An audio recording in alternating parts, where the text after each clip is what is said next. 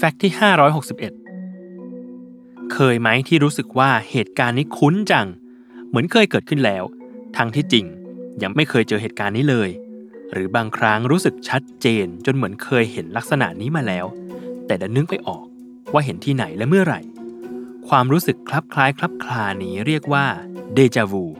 ซึ่งเป็นภาษาฝรั่งเศสแปลว่า เคยเห็นมาแล้ว ถึงแม้ปรากฏการณ์นี้ยังคงไม่มีคำอธิบายทางวิทยาศาสตร์ที่ชัดเจนมากนัก แต่นักวิทยาศาสตร์ล้วนเห็นพ้องต้องกันว่า มันเป็นปรากฏการณ์ที่เกิดขึ้นกับสมอง ไม่ใช่เรื่องลึกลับเหนือธรรมชาติแต่อย่างใด โดยได้มีการทดลองจากนักวิจัยมหาวิทยาลัยเซนต์แอนดรูว์ในสหราชอาณาจักรอย่างอากิระ R. O'Connor เขาทดลองในอาสาสมัคร ด้วยการอ่านกลุ่มคำที่มีความเชื่อมโยงกันให้อาสาสมัครฟัง แต่จะไม่อ่านบางคำเช่น เขาอ่านคำว่า pillow ที่แปลว่าหมอน dream ที่แปลว่าฝัน และ night ที่แปลว่ากลางคืนเป็นต้น แต่เขาจงใจไม่อ่านคำว่า sleep ที่แปลว่านอนหลับ ซึ่งคำนี้มีความเชื่อมโยงกับคำอื่นๆ อย่างชัดเจน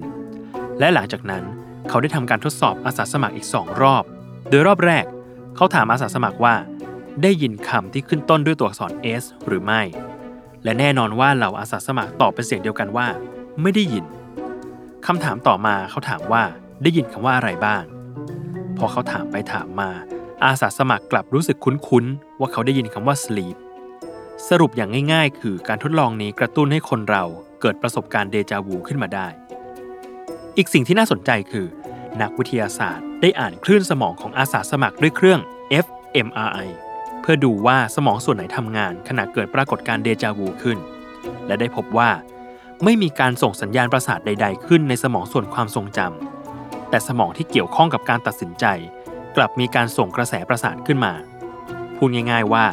เดจาวูเป็นปรากฏการณ์ที่เกิดขึ้นในสมองส่วนการตัดสินใจ ไม่ใช่ความทรงจำแม้การทดลองนี้อาจให้คำตอบกับเราได้ไม่ชัดเจนนัก ว่าปรากฏการณ์เดจาวูมันคืออะไรกันแน่ แต่ก็นับว่าเป็นการทดลองที่ชัดเจนที่สุด ตั้งแต่เคยมีการตั้งคำถามนี้ขึ้นมาเลยทีเดียว